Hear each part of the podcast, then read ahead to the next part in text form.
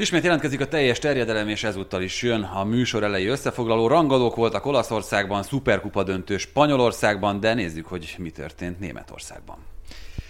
A trombitorlók közül mindenki bontlott a Bundesligában. Először pénteken a Leverkusen az Unión vendégeként, aztán szombaton a Dortmund nem bírta Mainz-szal, Royce büntetőt hibázott 1-1-nél a 76. percben.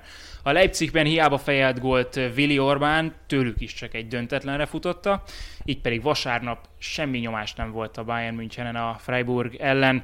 Egészen meglepő módon Lewandowski szerzett vezetést a hazaiaknak a vége. 2-1 lett a Frankfurtba, a visszatérő Luka Jovic szűk fél óra alatt lőtt kettőt, ő döntötte el a Schalke elleni mérkőzést.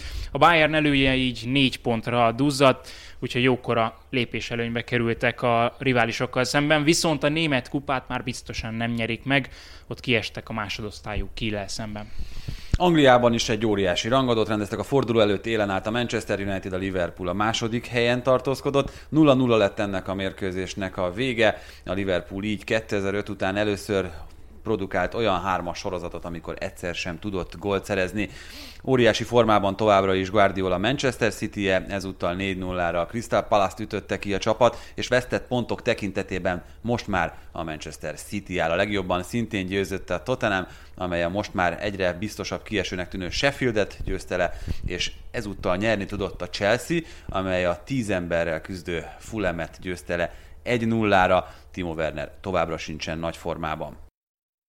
Spanyolországban a kupa küzdelmek kevés, a Superkupa négyes döntője annál több izgalmat hozott, mert hogy ugye három mérkőzést játszottak a két elődöntővel együtt, mind a három találkozó kiegyenlített küzdelmeket hozott. Először a Real Sociedad játszott a Barca ellen, ahol igazából úgy lett egy-egy a vége, hogy voltak helyzetei a Barszának is, voltak helyzetei a Real Sociedadnak is. A büntető párbajban azonban a Real Sociedad első három büntetőjét egyaránt elrontotta, a Barca jutott a döntőbe. A másik ágon Raúl Garcia volt az Athletic Bilbao Real Madrid meccs hőse, hiszen ő volt az, aki két gólhoz is hozzájutatta az Atletiket, a Real Madrid játéka nem volt túl kiforrott, és nem is jutott döntőbe, így nem jött össze a klasszikó. Az Athletic Bilbao Barcelona igazán emlékezetesre sikerült, hiszen a rendes játékidőben 2-2 lett, úgyhogy kétszer is vezetett a Barcelona, a 90. percben Asier Villalibre egyenlített, hogy aztán hosszabbításban egy Iñaki Williams csodagol döntse el a kupa sorsát. Marcelino harmadik mérkőzésén a klub élén megszerezte első trófeáját. Olaszországban egyoldalú rangadókat rendeztek. Pénteken egy Láció-Róma 3-0-ás mérkőzéssel kezdődött a nagy mérkőzések sora. Nem tudott igazi ellenfele lenni az egyébként jobban álló Róma a Lációnak, és ezzel a nyakára zárkózott a kékmezes klub. Ez volt az első Derby della Capital egyébként, amit pénteken rendeztek, ráadásul most ugye a szurkolók hiányában esti időpontban is történhetett és zajhatott ez a mérkőzés. A Napoli nagyon magabiztosan 6-0-ra intézte el a Fiorentinát, ami nagyon jó jel Gattuso csapata számára. A Juventus elleni szerdai szuperkupa döntő előtt a Juventus vereséget szenvedett, ezúttal az Intertől a Derby d'Italián 2010 áprilisa óta először nyert úgy az Inter a Juventus ellen, hogy nem kapott gólt, és Vidal volt csapata ellen volt eredményes, valamint a mérkőzés talán legjobbjaként futballozó Nicolo Barella volt az, aki még be tudott találni ezen a mérkőzésen. Ezzel az Inter megközelítette a Milánt, legalábbis pontszámban utol is érte, amely a Kájári otthonában játszik a ma esti mérkőzésen.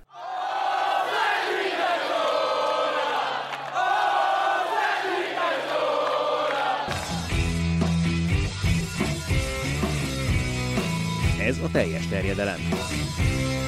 Magyarország első futballpodcastja Baumstark Tiborral és Bognár Domával.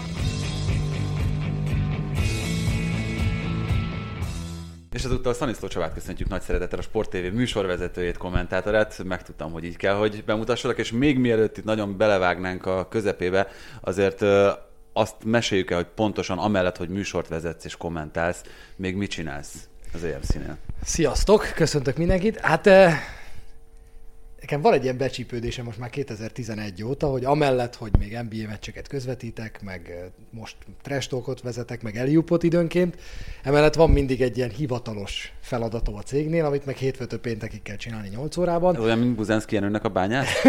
Nagyjából, igen, egyébként, igen.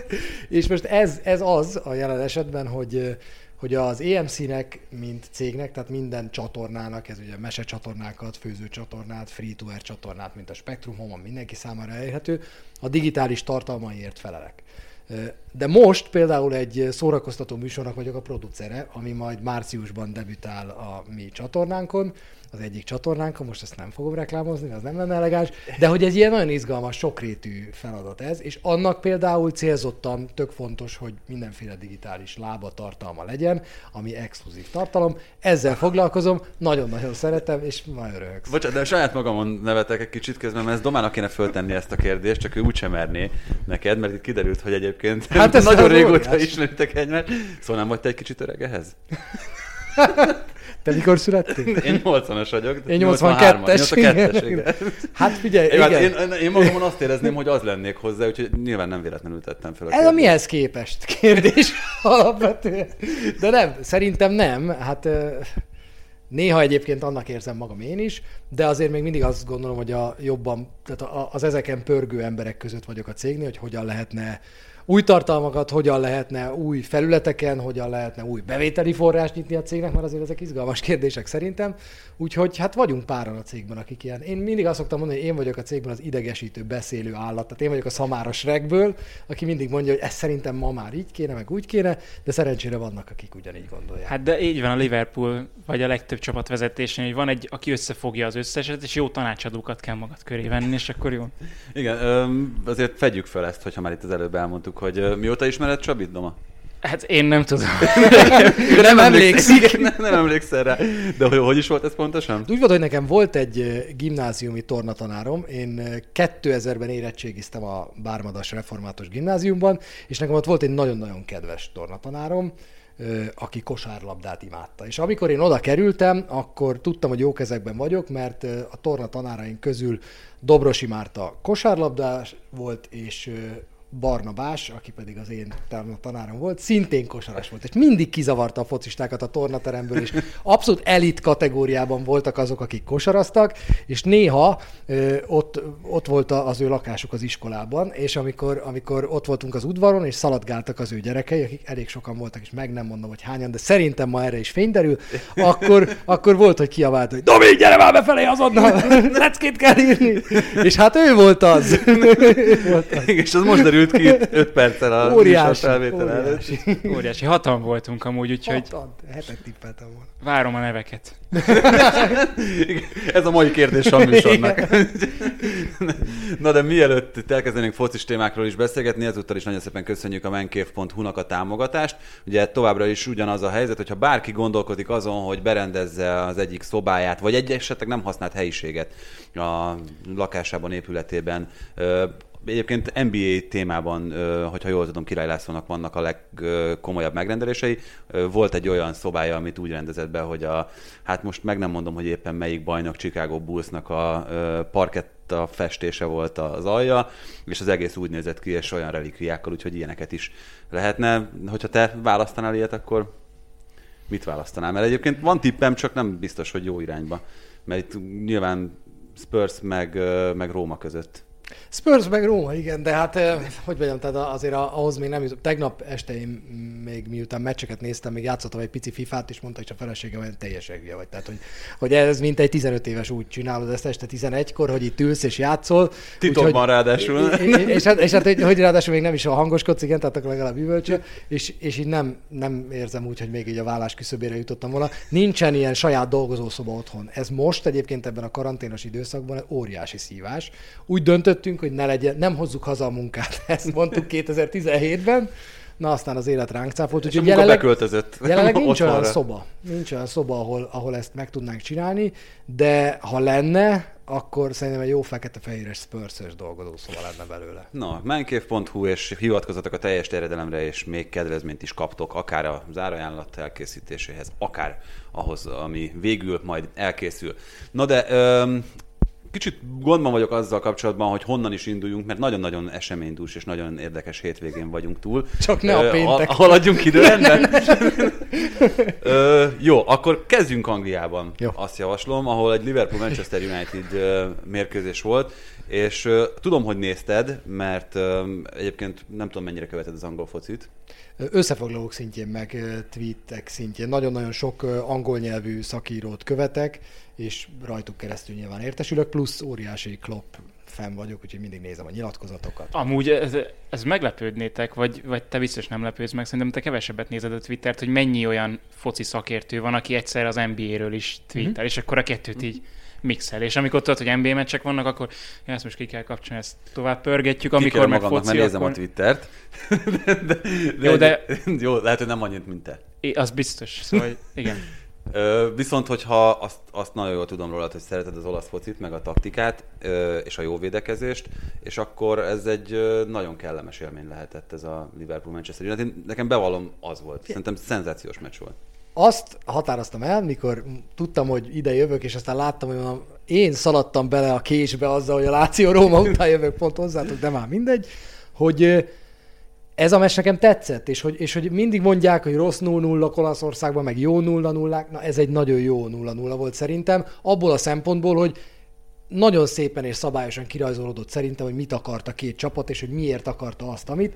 Én tudom, hogy nagyon sokan vannak Magyarországon, ilyen furcsa rétege alakult ki a Manchester United szurkolóknak, ez a, ez a nem vagyunk annyira jók, hogy itt álljunk réteg. A, a Man United Bocsánatot kérünk között. azért, hogy, hogy elsők igen, vagyunk. Igen, igen, elnézést tudjuk, hogy nem kell itt lennünk. Szerintem a United megint nagyon jól felkészült erre a mérkőzésre, tehát lehet azt mondani, hogy a Liverpool nyomott végig, lehet azt mondani, hogy a Liverpool igyekezett ráerőltetni az akaratát a Unitedra, és tényleg úgy jött ki szerintem a Liverpool, hogy tudjuk, mit akartok, keresztül fogunk szaladni rajtatok. És az első 20 perc az erről szólt, és akkor kiderült, hogy oké, okay, de Szalamér mindig az oldalvonal mellett jut csak labdához? Oké, okay, miért szorítják ki a Liverpoolt azokról a területekről, ahol egyébként eredményesen támadnak? Ez szerintem Szúsjárék zseniálisan csinálták, emellett meg annyi lövést meg passz blokkoltak, hogy ez félelmetes, de minden passából volt. Ez volt a meglepő, az első 20 perc az, az elképesztő tempóba ment, aztán viszont annyira lelassult a játék, vagy annyira, vagy bocsánat, nem, nem biztos, hogy lelassult, sokkal inkább az ötlettelenség volt az, ami engem zavart ebben, hogy nem tudtak egyszerűen semmit változtatni a csapatok, és a Liverpoolnál ez a Tobi jellemző, hogy, hogy egyszerűen nem, nem tud a meccsek közben váltani, és, és Salah, Firmino, meg Mané ilyenkor itt teljesen eltűnik a pályán, és mint hogyha ott sem lennének. Pedig tényleg pont ebbe voltak ők erősek tavaly, hogyha az ilyen meccsek jöttek, akkor, akkor addig nyomták, addig, addig futottak, addig dolgozták ki a helyzeteket, amíg végül csak jött egy gól, vagy utána 5-6. Igen, itt szerintem az a kulcs, amit az előbb Csabi mondott ezzel kapcsolatban, hogy a 20 perc után volt ez, nekem is az érzésem, hogy olyan területeire szorult a játék a pályának, ahol viszonylag ilyen irreleváns pozíciókban vették fel a labdákat a, a Liverpoolnak a fontos és veszélyes emberei. Ugye itt uh, nyilvánvalóan azért ez egy érdekes és szignifikáns történet, hogy 2005 óta először fordul elő a Liverpool-al, hogy uh, hogy egymás után három bajnoki nem tud gólt szerezni, és én erre azt mondtam, hogy a Salah, Firmino, Mané hármas, az nagyon hosszú ideig lecserélhetetlen volt, és most, amikor először tűnt cserélhetőnek Diogo Zsotával, akkor meg ugye az élet egy sérüléssel szólt közbe, de azért az most is, és minden eddigi meccsen kiderült, hogy akikkel eddig kísérletezett Klopp, Minamino, Origi nem feltétlenül tudják azt a szintet hozni, úgyhogy ki lenne az, aki ebbe belenyúlna. Hát ez a furcsa, hogy egy Diogo Zsotát hiányolnak úgy, hogy hát azért rossz a Liverpool, mert ő nincs. Hát nem tud tehermentesíteni gyakorlatilag. Igen, meg, meg, meg szerintem Diogo Zsota, Diogo Zsota az, azért is nagyon-nagyon fontos ennek a Liverpool, mert tényleg egy picit más karakterisztikát ad ő a csapatnak, és hogy ez az, amiben edzők szeretnek beleesni hibaként, hogy, oké, okay, úgy, de nagyon megy ennek a csapatnak. Tavaly előtt is milyen jók voltunk, tavaly is milyen jók, hát idén is jók leszünk, és hogy megpróbálnak hozzányúlni, de igazából nincsen, nincsen eszközöd azok után, hogy Diogo Zsota megsérül erre, úgyhogy értem, értem, kellemetlen ez a sorozat most a poolnak nagy. Igen, ahhoz, amit uh, itt az előbb elmondhatok, én azt tenném hozzá, hogy mitől volt ez szerintem jó meccs. Egyrészt azért, mert uh, tényleg kettő nagyon felkészült csapat játszott egymással szemben, másrészt, és uh, ebben például hallgattam angol kollégákat, uh, nekik nem volt magas a meccs színvonal, szerintem elképesztően magas volt a meccs színvonal. Nagyon-nagyon kevés védekezési hibát láttunk, ami valahol... Ki mondta ezt Roy Keane, vagy ki? Nem, aki, aki, aki, ami, ami szerintem egyértelműen beárazza magának a meccsnek a színvonalát. Tehát egy, egy, egy meccs, én nekem leginkább akkor színvonaltalan, de hát ezt persze sok irányból lehet megközelíteni, hogyha ilyen teljesen felesleges elpasszolt labdák, hibák, labdakihozatal hiánya látszik meg a csapatokon, vagy annak a, a felépítettségének a hiánya. Itt erről szó nem volt. Tehát itt azért mind a kettő csapat tudatosan próbálta azt játszani, amit, amit engedett neki a másik. Hát az, hogy Bruno Fernandest ilyen szinten elszigetelték, meg Rashford hétszer ért labdához az első félidőben, az egyértelműen ezt a tudatosságot jelzi számomra. Hát ez volt egy kicsit, hogy, hogy mind a ketten jól fölkészültek a másikból, és ezért mondtam, hogy nem, nem volt változtatás egyik oldalon sem.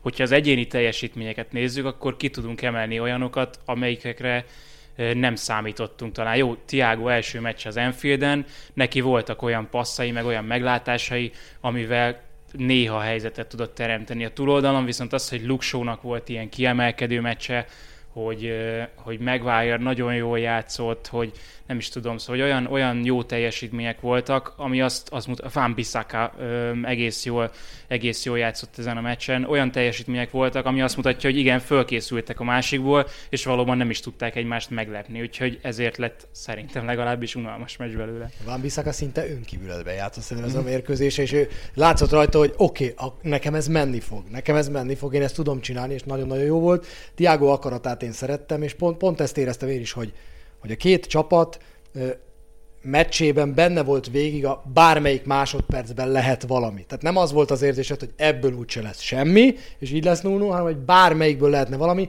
de ott egy blokk, ott egy levédekezett ott egy Alisson. ott egy, ott egy Alisson, amikor jöttek fontos és jó lövések, mint Tiago például, amit kiszedett, szóval, hogy Hát Na, nagyon jó, jó meccs volt Meg még, egy, még egyet emelnék ki, hogy ha már ott egy, ott egy Alisson, meg ott egy blokk, hogy azért azt látjuk, elég sokszor, hogy akkor, amikor a, az egyéni képességeket tudják érvényesíteni a Manchester United játékosai, mint például, ahogy a Leeds ellen ez tökéletesen látszott, amikor van lehetőség arra, hogy Bruno Fernandes egy egyben megverje az emberét, vagy Rashford, vagy Martial ugyanezt tegye, akkor nagyon tud tündökölni a Manchester United, ami szerintem nagyon szembetűnő volt az egész meccsen. Nem néztem erre vonatkozó statisztikát, de Fabinho-t verték meg egyszer is. Úgyhogy egyébként lényegében egy kényszer közép hátvéd, szenzációs, hogy hogy védekezik egy az egyben az a srác. Tehát, hogy, hogy, hogy tényleg a, a világ legjobbjai kerültek bele szembe, most vagy, vagy néhányan a világ legjobbjai közül, és nem érezted azt egyszer sem, hogy, hogy neki lenne egy, egy felesleges, elhamarkodott vagy rossz mozdulata, úgy, hogy, és ezt ö, mindig korábbi középhátvédektől szoktam hallani, hogy nagyon más az, hogyha valakinek akár a középpályáról vagy szélsővédőből kell belépni a középre, de nála ezt abszolút nem látod egy másod. Ezzel kapcsolatban viszont az az érzésem, hogy hogyha lőtt volna egy gólt a United, és Alisson nem védi ki az egyik ilyen zígyszert, akkor tök máshogy beszélünk erről. Talán volt fabinho is nagy blokja, és nem vagyok benne biztos, de, de hogy azért itt szerintem nem, nem rajta múlt ez a meccs, szóval, hogy amikor kontrázott a United, és el tudott jutni így helyzetbe, akkor az, az nem Fabinho múlik. Lehet, hogy amúgy nem verték meg, de ez, ez szerintem kb. egy házi feladat jellegű. Aztán lehet, hogy számomra túl egyértelmű, és nem kéne annak hát lennie. szerintem nem, nem a házi feladat része az, hogy, hogy Marcialt, Rashfordot, meg Bruno Fernandes semlegesítsd. Hm, szerintem se, és ez, hogy valaki egy olyan pozícióban, egy ilyen rangadón így helytáll, mint ő, meg egyáltalán a, a, az, hogy a komplet Liverpool, szerintem ez a sorozat a Liverpoolnál, ez most a legmélyebb hullámvölgy az elmúlt időszakban, ezzel nem mondok nagyot, de hogy ebben nincsenek csak benne... Másod, vagy így csak harmadikak a tabellán. Igen, de hogy ebben nincsenek zacskók, és ebben nincsenek megégések, az szerintem, szerintem az Klopp érdeme. Tehát az, hogy ő még mindig úgy valahogy össze tudja tákolni ezt a csapatot, hogy működőképes legyen, az, az, az rajta múlik, óriási a csávó. Angliában még egy mérkőzésről szerintem mindenképpen érdemes beszélni, és nem is egy mérkőzésre korlátoznám ezt, hanem a Manchester City-re, ami abból a szempontból egy érdekes dolog, hogy a Guardiola 50. születésnapját ünnepli, és ennek kapcsán azért nagyon sokan feldolgozták azt, hogy ő milyen filozófiával, hogyan változott a filozófiája itt az elmúlt években, és az azért szerintem talán az eddigi legszenzációsabb tetje, ahogyan a, ezt a City-t úgy, hogy nincsen aguero nem volt csúcsformában játszó Kevin De Bruyne a szezon elején, kicsit már öregedik Fernandinho, Laportnak a formája esett vissza, meg koronavírus fertőzésen esett át, és a csapat többi tagjánál is mindez elmondható. Ennek ellenére egy folyamatosan felfelé ívelő pályát látsz a csapatnál, Zsinorban öt győzelem, szinte nem kapnak gólt.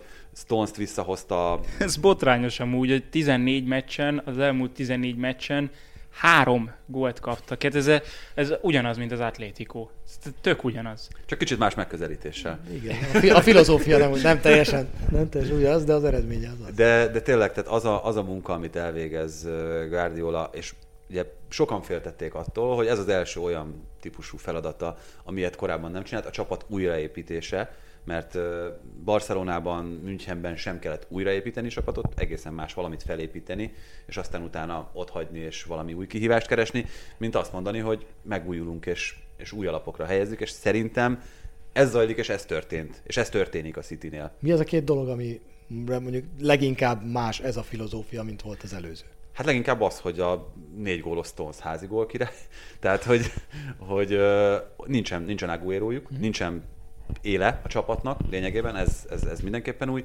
És ugye pont a Dietletiken született egy cikk arról, hogy neki játékosként, meg a kezdeti éveiben edzőként is az volt mindig a, az alapelképzelés, és nem csak a kezdeti években, mert Fernandinho pontosan ezt a célt szolgálta, hogy mindig legyen egy, nem emlékszem a spanyol szóra, te talán ezt tudod, hogy egy ilyen rossz fiú, aki, aki megtöri a másik csapatnak a rendszerét, és ebben... Hú, na erről majd beszélünk ma sokat. A rossz, a rossz fiúkról.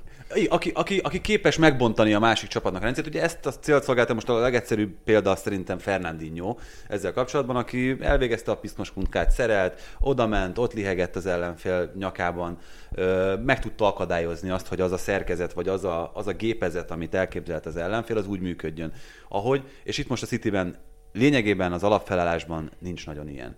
Most volt Fernandinho tegnap, de egyébként Gündoğan és Rodri két játékos belső középpályással produkálja azt, ami, amihez korábban kellett mindig egy, egy, egy olyan ember.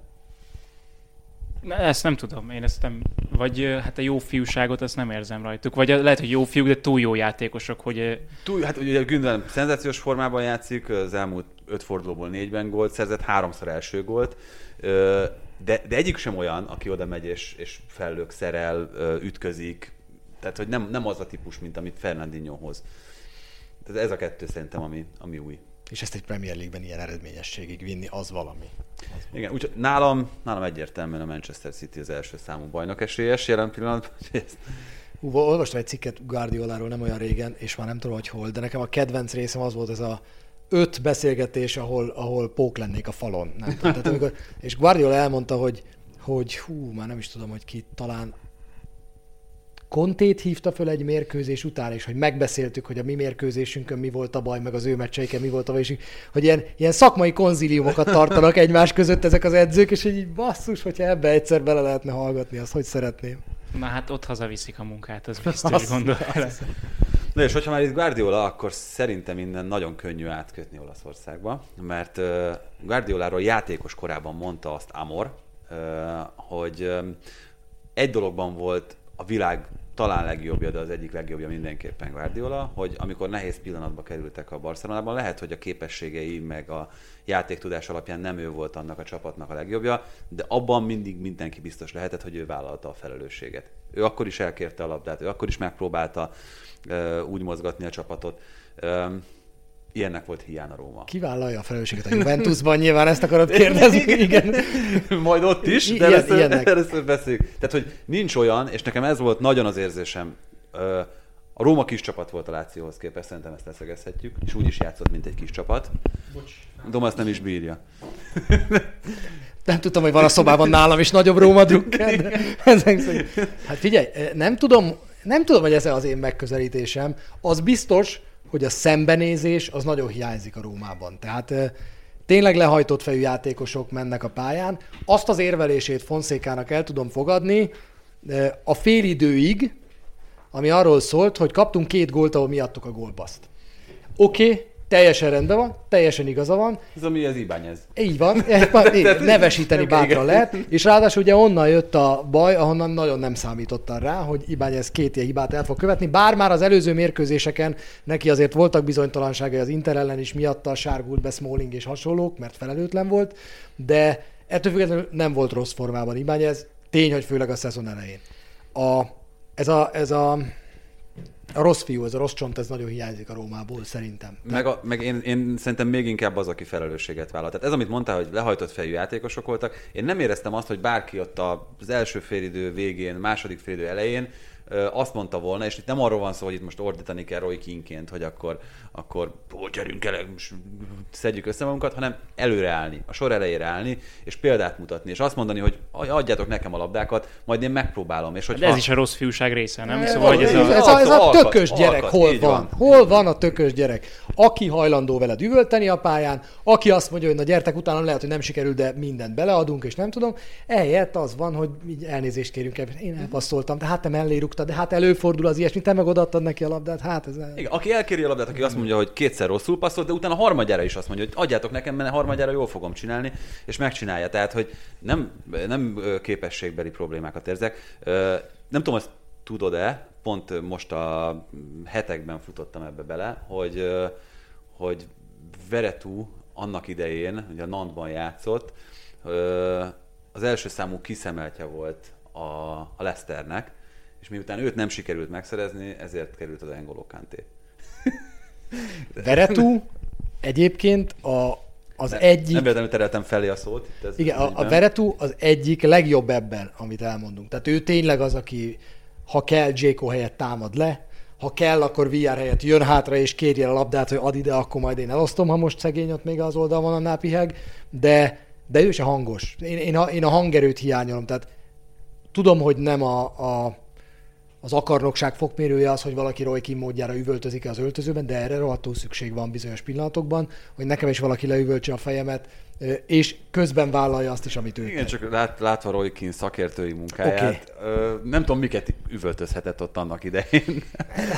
Én se, de működött. Én se, de működött. De, Oké, okay. de figyelj, de egy Láció ellen 0-2-nél a szünetben, ha van valaki, aki hergel, az már több annál, mint ami történt a második félidőben. Engem a második félidő eleje háborított fel, mint, mint Róma szurkoló, aki ott ültem a tévé előtt, és azt mondtam, hogy oké, okay, kaptunk két gólt, szörnyű volt a félidő, de most bementek az öltözőbe, van negyed óra, nézzük meg, hogy jön ki ez a csapat. Hát sehogy, hát ugyanúgy, vagy még kevésbé felspannolva, úgy jöttek ki, hogy úgy ma úgyse fog semmi sikerülni, ez el. De igazából összefügg a kettő, de nem lehet, hogy, hogy csak szimplán így egymástól teljesen függetlenek a játékosok, szóval hogy nincsen csapatösszhang egyáltalán, vagy az, hogy, az, hogy összejön egy csapat és, és, és jobban együtt van, az már magával hozza az, hogy vannak ilyen vezető típusok? Ez a Róma játékban nagyon jó ebben a szezonban, és először nem fontos szintén beszél. Ez a Róma hagyta ki a legtöbb nagy helyzetet az egész szériában. Hát amióta Jake ott van, ez így van. Ez, ez, a, ez, a Róma, ez a Róma lövi a legkevesebb gólt ahhoz képest, ahány helyzetet kidolgoz mérkőzésenként.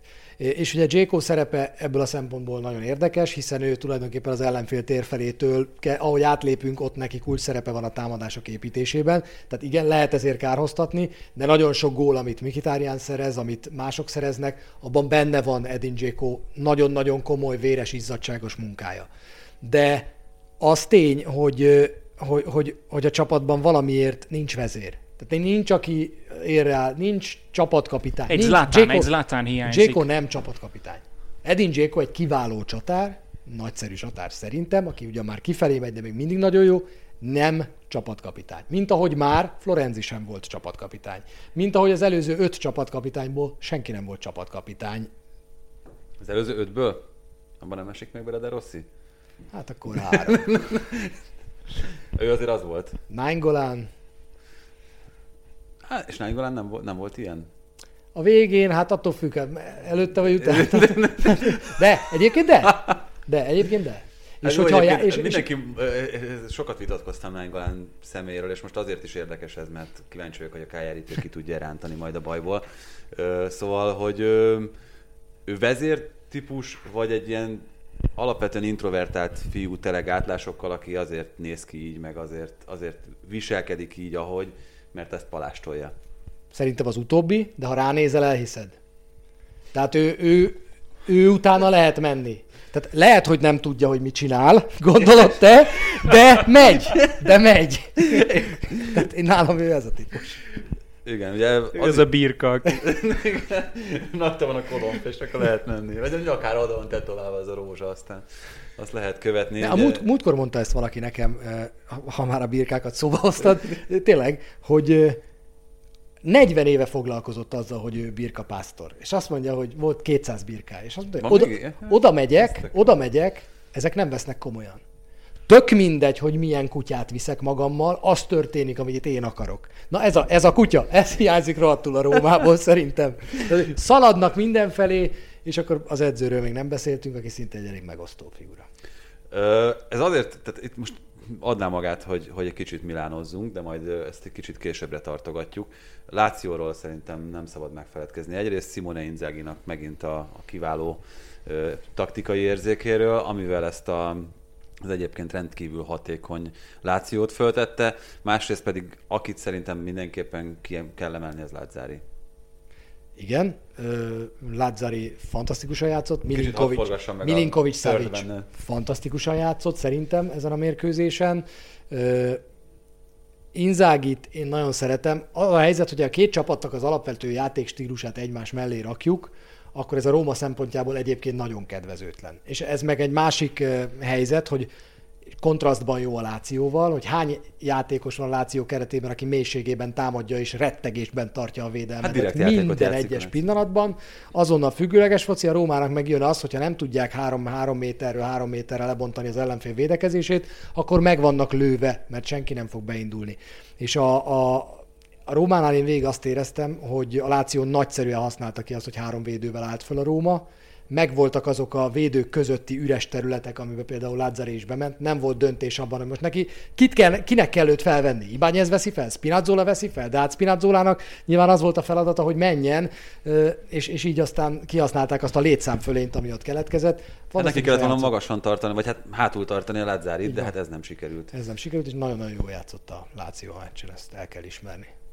De mindenki szerintem, szóval, hogy itt eh, Luis Albertot szinte még nem mondtátok, és nálam immobile volt a, már megint az el, és ő ilyen vezető típusú talán, szóval, hogy ő a, játékával, is van.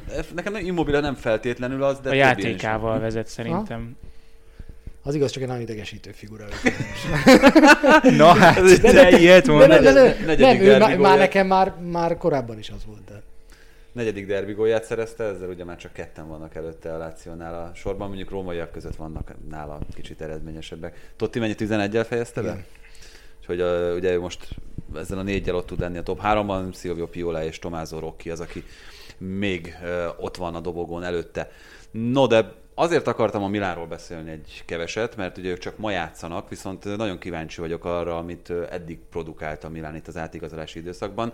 Ugye kettő ügylet megköttetett, egy pedig megkötésre vár. Lehet, hogy a mai napon, mire ez kikerül ez az adás, addigra Mandzukic is már aláír a Milánhoz, ami szerintem egy nagyon érdekes és egyben kockázatos vállalás is. Mandzukic ugyanaz a győztes típus, és azért mondtam, hogy itt könnyű lenne átkötni, mint amilyen Ibrahimovic, csak ők mennyire kompatibilisek egy csapatban egymással. Még Diego Costát oda vihetnék, és akkor De, de nem akarom be, de akkor az már ilyen Harden Irving Durant. Az, az már akkor az. szóval, Szerintem pont erről már beszéltünk valakivel, nem tudom kivel, hogy a Milánnál pont most van meg ez az összhang, és hogyha valaki ezt megbontja, abból, abból nem kis balhé lesz, hanem, igen, viszont... hanem viszont az egész játékot bontja le meg ezt a, ezt a, ezt a tökéletes összhangot, ami most megvan. Igen, csak én azt mondom, hogy a Juventusból amióta elment Mandzukic, azóta hiányzik borzasztóan egy ilyen típusú játékos. Tehát, hogy az a győztes szemlélet, amit ő hoz magával, meg hoz a játékával, nem mindenkinek kell, hogy szimpatikus legyen az, amit ő egyébként a pályára visz. Ha már De Rossiról beszéltünk, neki különösen nem volt az annak idején. De, de, de, de minden esetre tényleg egy nagyon érdekes együttállás, és ugye a másik kettő, hogy róluk is essék szó, az egyik az ugye Mejté, a Torinóból, amivel szerintem olyan nagyon nagyot nem kockáztattak, hiszen egy viszonylag rutinos szériájátékost vittek oda, és a másik pedig az a Fikayo Tomori, akivel mondjuk bővültek a, a lehetőségek. Nekem ez a legnagyobb. Tehát ez az egyértelmű, ez a, erre mondanák, hogy stíl. Tehát ez egy óriási nyúlás, az a kölcsönszerződés. Egy óriási előny lehet a Milánnak, ha tovább mennek, hogy, hogy végig is tudják azt vinni, amit elkezdtek. Én nem tudom, de a Milán az nekem olyan, mintha, mint amikor 1500 vagy nem tudom, 3000 vagy 5000 elindul a nyúl. És akkor megy. Hát, azért ezt nem fogja. Jó, top 4, oké, okay, az még meg lehet, mert láttuk azért tavaly, hogy egy centire a kirúgástól volt Pioli, hát, vagy igen. talán túl rajta, és aztán, hogy mégiscsak, hogy maradt, ez egy nagyon szép történet ebből, és egy nagyon szimpatikus történet szerintem mindenkinek, ami a Milánnál történik, de én folyamatosan azt vártam, hogy oké, okay, ennél a feladatnál már elbuknak, jó, ennél a feladatnál már elbuknak, jó, de ezek, a, de ezek az igazolások is előremutatóak, vagy csak én gondolom? Úgy, ugye Tomoriról mondtad, hogy igen, de szerintem a másik kettő is, tehát hogy ezek, ezek okos ö, döntések. Szerintem jól érzik azt, hogy ezt nem szabad hagyni. Ezt, ezt nem szabad ennyivel hagyni, tűzben kell tartani a csapatot, hozzá kell tenni még egy-két-három játékost ehhez a kerethez. Én egy picit rímelez arra, amit a Liverpoolnál beszéltünk, hogy igenis nem szabad belekényelmesedni, hozzá kell nyúlni. Itt meg szerintem, amikor eljön az az időszak, hogy a 20 évesek, mert tele van 20 évesekkel, 20, 21, 22 évesekkel ez a Milán, milyen, mit csináltak az elmúlt pár évben az átigazolási piacon, jó, mondjuk egy, de hogy elképesztően, elképesztően működik ez a Milán, nem szabad bele süppedni, amikor eljön az a pillanat, hogy ők majd elgondolkoznak rajta, hogy mi van, akkor lesz, akivel Ibra tud beszélni, lesz, akivel Máncsuk is tud beszélni, tartsuk ezeket a játékosokat tűzben. Úgyhogy én, én, nekem nagyon szimpatikus és tetszik, amit a Milán csinál. No, de volt egy másik derbi is, Olaszország derbi a hétvégén.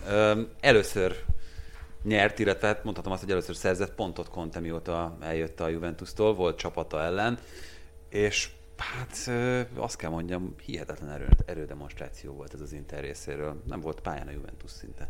Hogy nem jutott tovább a BL-ből ez a csapat, ugye?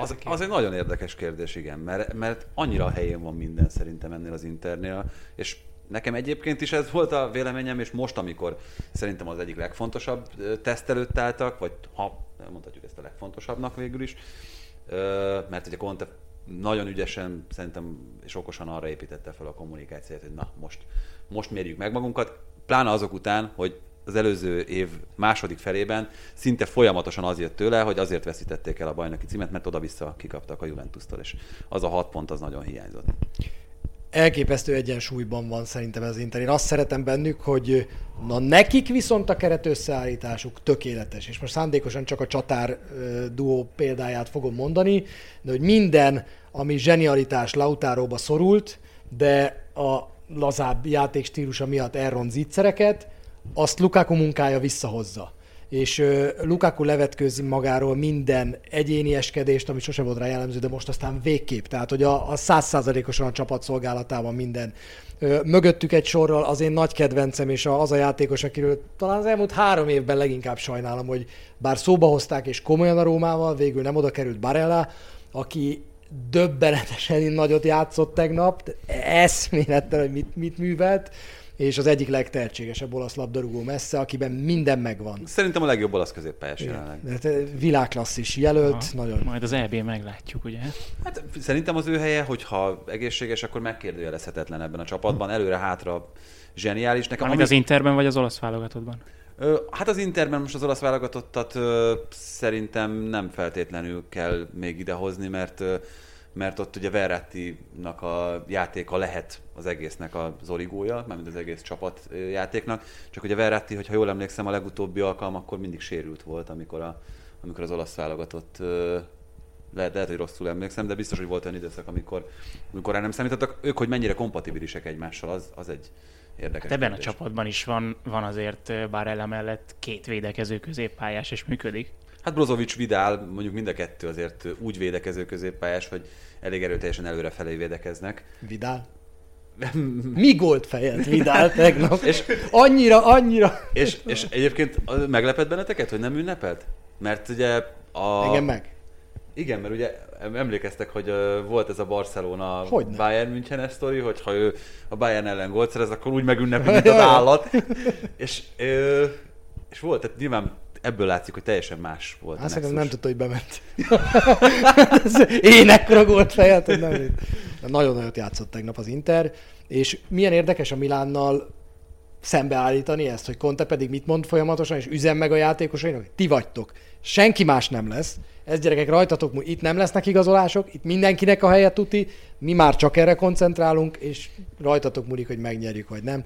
Én szerintem a, az Inter a, nem mondok ezen nagyot, de a legveszélyesebb a Milán bajnoki címére ebben a pillanatban. Hát, most hát igazából hát vagy a Milán a, Juventus... legveszélyesebb az Inter bajnoki címére. Így Ez egy érdekes kérdés, hogy melyik. Igen, hogy a Juventusot. Ö, majd mindjárt Juventusról beszélünk még egy kicsit hosszabban, viszont ö, még egy felvetés, amit szerintem Egri Viktor nagyon jól fogalmazott meg a tegnapi közvetítés során, és ö, ez egy, ez egy alapvető különbség itt, nem csak Conte és Pirlo között, hanem az Inter és a többi csapat között, hogy az azért szerintem tényleg teljesen egyértelmű, hogy Conte túl sok egyénieskedés nem enged ebben az interben. Minden az általa elképzelt filozófia szerint zajlik, mindenkinek nagyon megvan a saját szerepköre, nem lehet cselezni, nem egy az egyben verjük meg, hanem csapatként az ellenfelet, és ez működik, és nekem az az érzésem, hogy Conte pont eddigi állomás helyein ezzel égette ki magát, hogy ezt addig, ameddig eredményes, addig, ameddig még a játékosok bírják, addig lehet folytatni, de egy idő után sok lesz az a focistáknak, hogy nagyon szűk térben, nagyon szűk szerepkörökben, nagyon szűk területekre bekorlátoznak. Jó, de ez most nem fordítva történik az internél? De az, Tehát, most, hogy, most, még pont most, a, azt most még pont bukó, a felszálló... Bukó, bukó, bukó, és elkezdtünk fölfel elindulni. Most, most ezt kell húzni, ameddig csak lehet. Hát még ebben a játékrendszer, vagy játékstílusban annyira nem is feltétlenül van helye a cselezgetéseknek, meg de egyébként ez az, ami, nekem, nekem inkább ez az, ami, ami Simeonéra rímel. Tehát, hogy nála van ez szerintem, hogy nagyon, nagyon szigorúan megvannak védekezésben minden csapatrészben a szerepkörök. Csak érdekes, hogy Simeone nem ég ki az Atletinél, tehát hogy ott nagyon hosszú évek óta ez képes megújulni ez a projekt, ez, ez képes még előre is lépni. Conte azért mindenhol ilyen, ilyen főnix madár volt. Szerintem a, játékosokkal való kapcsolatban van különbség a két vezetőedző között, tehát még szerintem Simeone tökéletesen tudja, és, és kvázi, tehát ő fent tudja tartani ezt, hogy az öltözőben én vagyok a vezér, utána jöttök, de egy vagyok közületek, nekem mindig ez, a, ez az érzésem vele kapcsolatban, Konténál nekem nagyon nem ez az érzésem, tehát ő szerintem én, én vagyok itt az öltöző, én vagyok a főnök, utána jöttök, és amelyik elrontja, annak eltöröm a lábát. Pedig egyébként még, még, még a fizetés, meg gazdasági szempontból is megvan az analógia. Szerintem nincs Azt még meg... két olyan edző a világon, amelyik ennyivel többet keresne, mint a, mint a csapatban szereplő játékosok bármelyike. Az a fura, most Simeonéval kapcsolatban nyilatkozta az egyik játékos, nem tudom kicsoda az a baj, hogy hogy tesz a játékosokkal való kapcsolatokért, szóval hogy ezeket folyamatosan direkt ápolja. Konténál úgy érzem, hogy ő a hierarchiában egy picit a játékosok fölött akar állni. Hát igen, ez a Diego Costa SMS-ben való elküldése és, és egyéb ilyen kiszivárgó sztorik nem segítenek a renoméjának a megőrzésében, ez egész biztos. Na de akkor beszéljünk egy kicsit a Juventusról, mert uh, még mindig belekeverve az Intert. Mind a kettő csapat olyan szempontból szerintem nagyon jól elvégezte a házi feladatát, hogy a védekezést azt elég jól megszervezte. Tehát az, hogy önmagában ugye Lukaku Ronaldo párharcot vártunk, és ez nem jött létre, az mondjuk elsősorban azt hiszem annak a Giorgio Chiellininek köszönhető, aki, ebben a Juventusban, amelyik azért nem volt, vagy nem idézte a legszebb napjait, egészen kiválóan teljesített.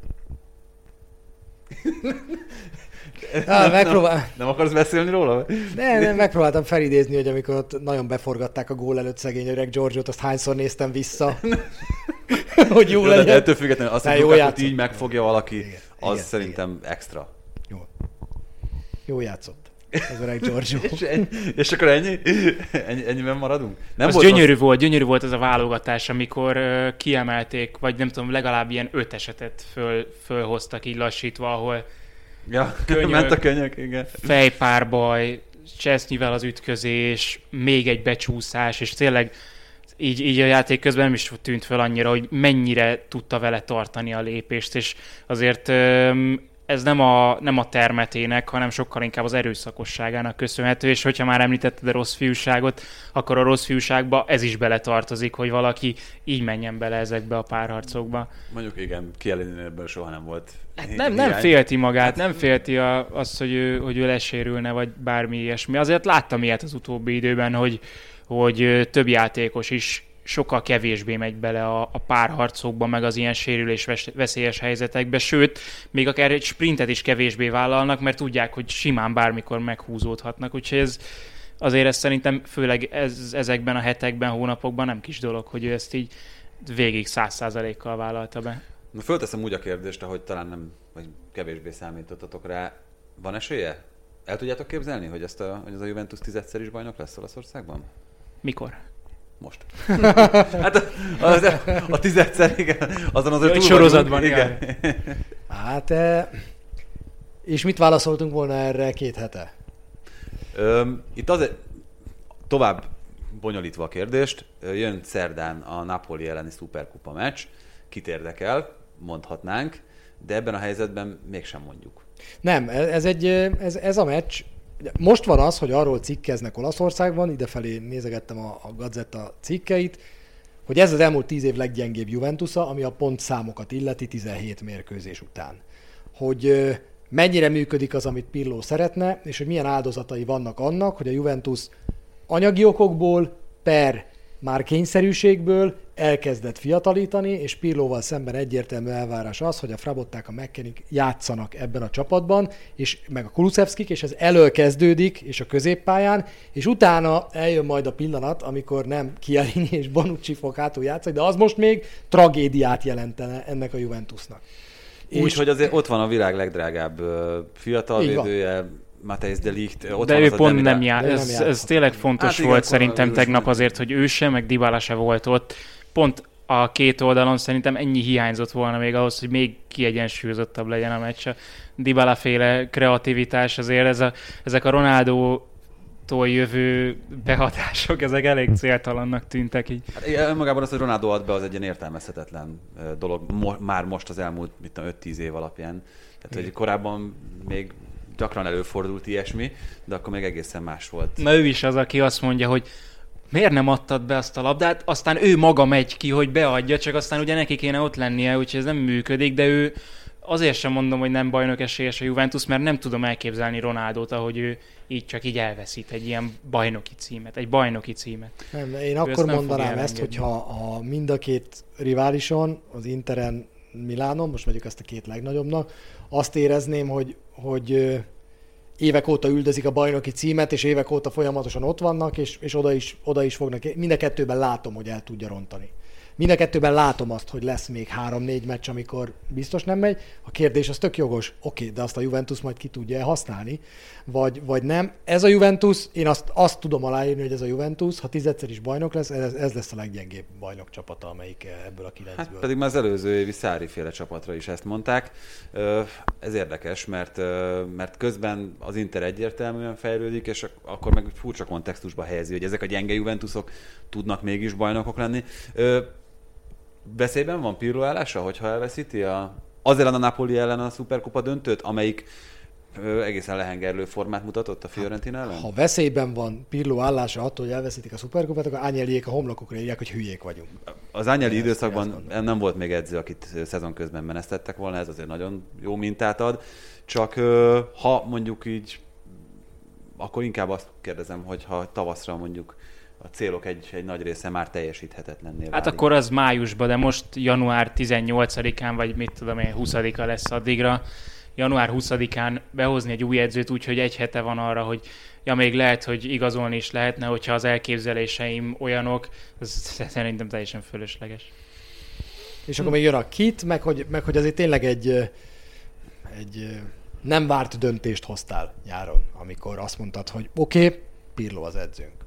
Ennyi idő után kirúgod, akkor az tényleg nem Pirlo tehet róla, akkor rácsütik, hogy te tehetsz róla. Na, Ezért nem Meg a nézőktől, vagy szurkolóktól sem lesz egyértelmű nyomás, hogy hogyha nem Pirlo lenne az, hogyha Szári lenne az most ebben a helyzetben ott, akkor biztos, hogy már a klubháznak a falait döntögetnék. Na de nézzünk át még Spanyolországba, ahol megvolt a Superkupa. Nem jött össze az oly nagyon vágyott Barcelona Real Madrid döntő, pedig ez mondjuk, hogy minden évben megpróbálnak. Kis megtenni. kárörömöt érzek a hangodban, Ne, Tibi. nincsen káröröm, csak ezt, és nem, ne haragudjatok, nem tudok más jelzőt használni, szánalmasnak tartom, hogy, hogy mindig, Mindig minden évben annak megpróbálják, megpróbálják, nem, hát megpróbálják összehozni minden évben, tehát hogy a, a Superkupa már négy csapatos torna lett két éve, hogy hát ha, hogyha, hogyha nem is úgy jön ki, hogy kupa győztes meg bajnok, és egyszer sem jön össze, ugye tavaly az Atleti rontotta ezt el, idén pedig a Bilbao, és ráadásul a Bilbao még utána a Barca örömét is a döntőben. De most azért nevetek, mert te nevezsz, tehát nem... nem, nem, nem Én is várom a sztorit. Igen. Ez tényleg zseniális.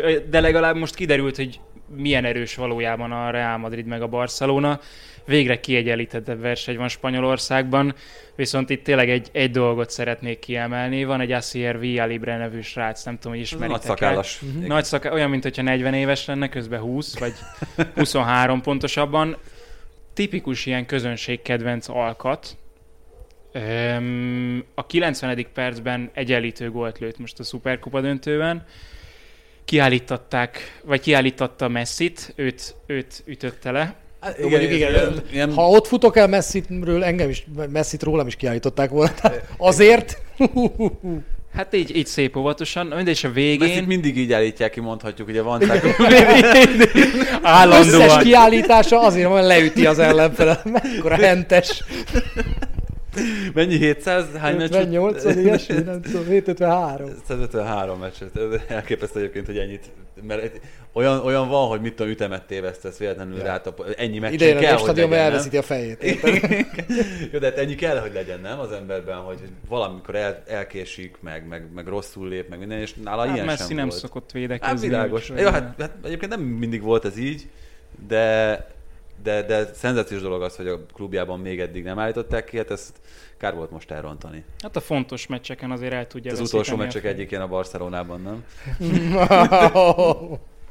Na de most valakiből még sztárt szeretnék csinálni, hogy megismerjék a hallgató. Bocsánat, nem, hát azért Via Libre az, és a lefújás után bevittek egy trombitát neki és trombitával játszott az Atletik egyik indulóját, és azt énekelték a csapattársak, és ezt akarom kihozni belőle, hogy az ilyen meccseken számít, hogy mennyire van egyben egy csapat. Asier Villalibre trombitál, nincsen rossz hangja, van a csapaton belül egy hatfős zenekaruk, amivel állandóan zenélnek. Azt mondta, hogy a karantén alatt is ők gyakoroltak azért rendszeresen, és ebben más az Athletic Bilbao, mert azt tudjuk, hogy igen, mindegyik helyi srác, meg mindegyik gyerekkora óta ott játszik, és néha eligazol egy-egy, de aztán visszaszerzik, de hogy azért ez, ez igenis számít egy ilyen döntőben is, hogy ahol a Barcelona teljesen szét van, mármint úgy, hogy, hogy nem jó barátok, most bocsánat, erős lesz a szó, de hogy, de hogy kicsit ilyen zsoldos hadsereg feelingje van. A jó barátok szó az semmilyen nem jut eszembe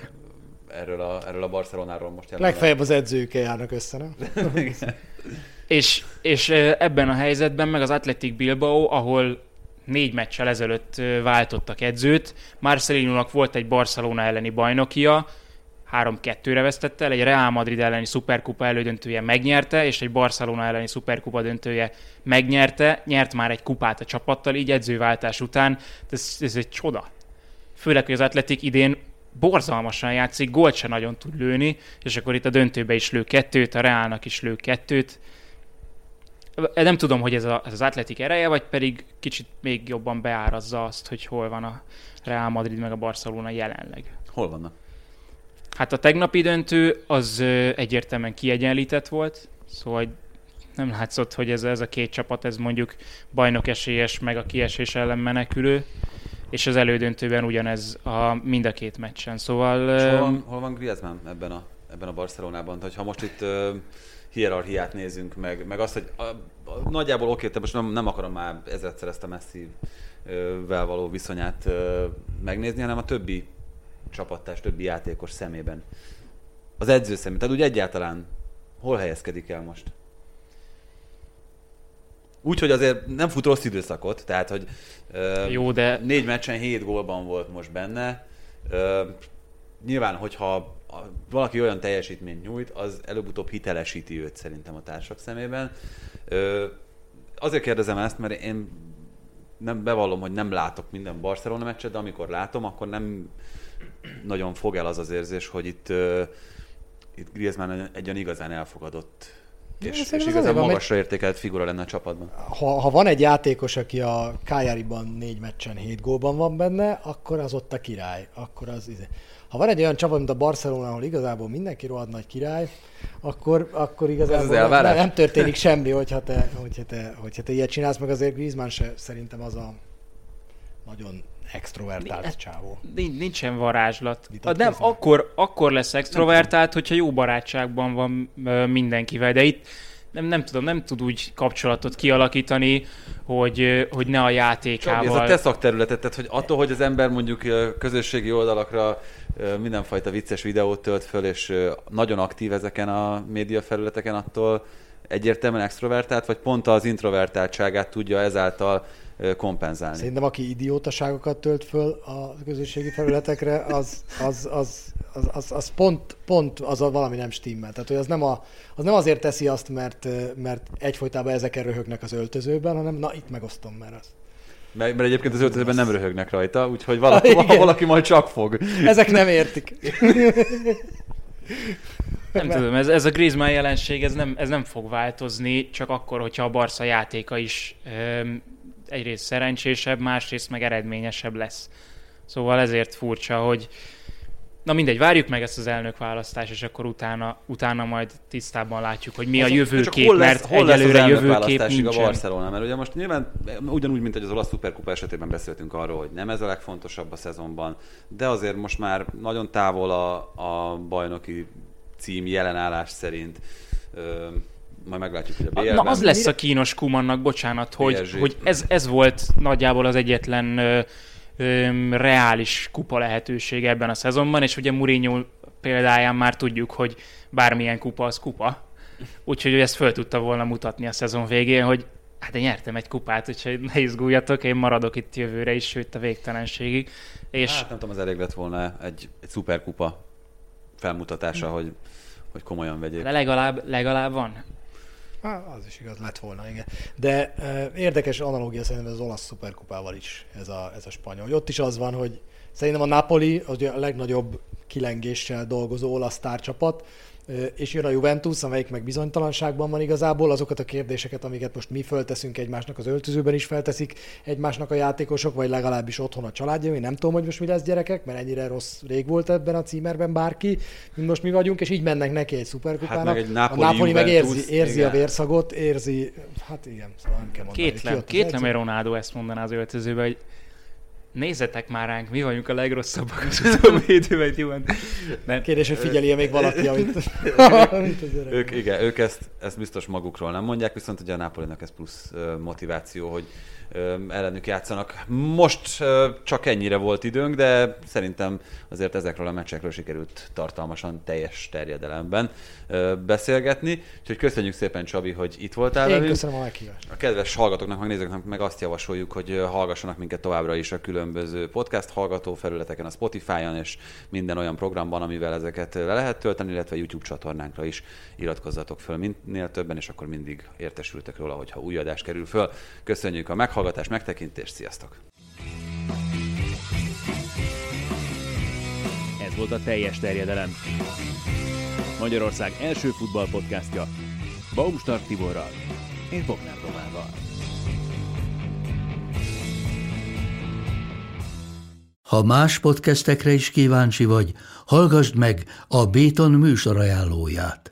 El tudod képzelni, hogy a podcastet, amit éppen most hallgattál, fél év múlva már a mesterséges intelligencia generálja? Mi sem. De ha érdekel, eljötte már a gépek lázadása. Hallgass bele az Embertelen podcastbe. Orsós Lajos vagyok, a műsor házigazdája. Egyelőre még élőben. Egyelőre. Fedezzük fel együtt, hogyan ismerkedik, randizik, mesél és vitatkozik Betty és Péter, két teljesen mesterséges intelligencia. Lajos, a podcast címét mond még egyszer, Léci. Oké. Okay. Embertelen podcast. Ez a műsor a Béton közösség tagja.